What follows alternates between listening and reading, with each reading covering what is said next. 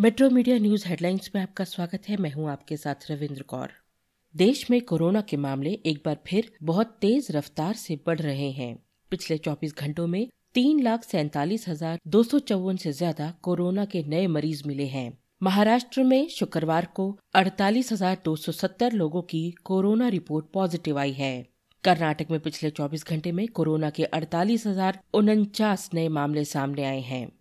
दिल्ली में पिछले 24 घंटे में दस नए कोरोना मामले सामने आए और पॉजिटिविटी रेट अठारह दशमलव शून्य चार प्रतिशत दर्ज की गई। दिल्ली में अब 50 फ़ीसद उपस्थिति के साथ निजी कार्यालय खुल सकेंगे। वहीं बाजारों में ऑड इवन का नियम और वीकेंड कर्फ्यू फ़िलहाल जारी रहेगा। ये निर्णय दिल्ली के उपराज्यपाल अनिल बैजल ने शुक्रवार को लिया।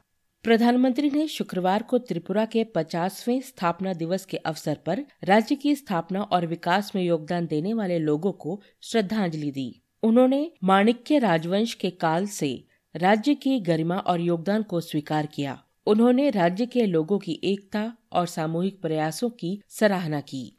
निर्वाचन आयोग शनिवार को एक बैठक में ये फैसला लेगा कि कोविड 19 महामारी के मद्देनजर पाँच चुनावी राज्यों में रैलियों रोड शो और नुक्कड़ सभाओं पर प्रतिबंध को 15 जनवरी से आगे बढ़ाया जाए या नहीं? चुनाव आयोग दूसरी बार कोरोना संक्रमण के चलते रैलियों, रोड शो, नुक्कड़ सभाओं आदि पर लगी रोक की समीक्षा करने के बाद प्रत्यक्ष रैलियाँ करने पर कोई फैसला लेगा।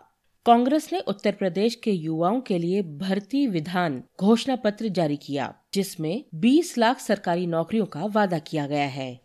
मलान और क्विंटन डी कॉक की शानदार पारियों की वजह से शुक्रवार को खेले जा रहे दूसरे मैच में साउथ अफ्रीका ने भारत को सात विकेट से करारी शिकस्त दी है। इसी के साथ साउथ अफ्रीका ने तीन मैचों की वनडे सीरीज़ में दो शून्य से अजय बढ़त बना ली।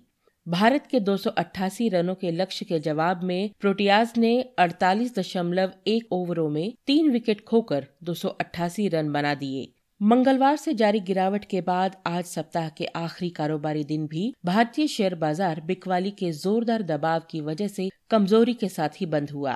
सोमवार को छोड़कर शेष सभी चारों कारोबारी दिन घरेलू शेयर बाज़ार में नेगेटिव सेंटीमेंट के दबाव के कारण बिकवाल लगातार हावी रहे, जिसकी वजह से इन चार दिनों में ही निवेशकों को करीबन 9 लाख करोड़ रुपए का चूना लग गया।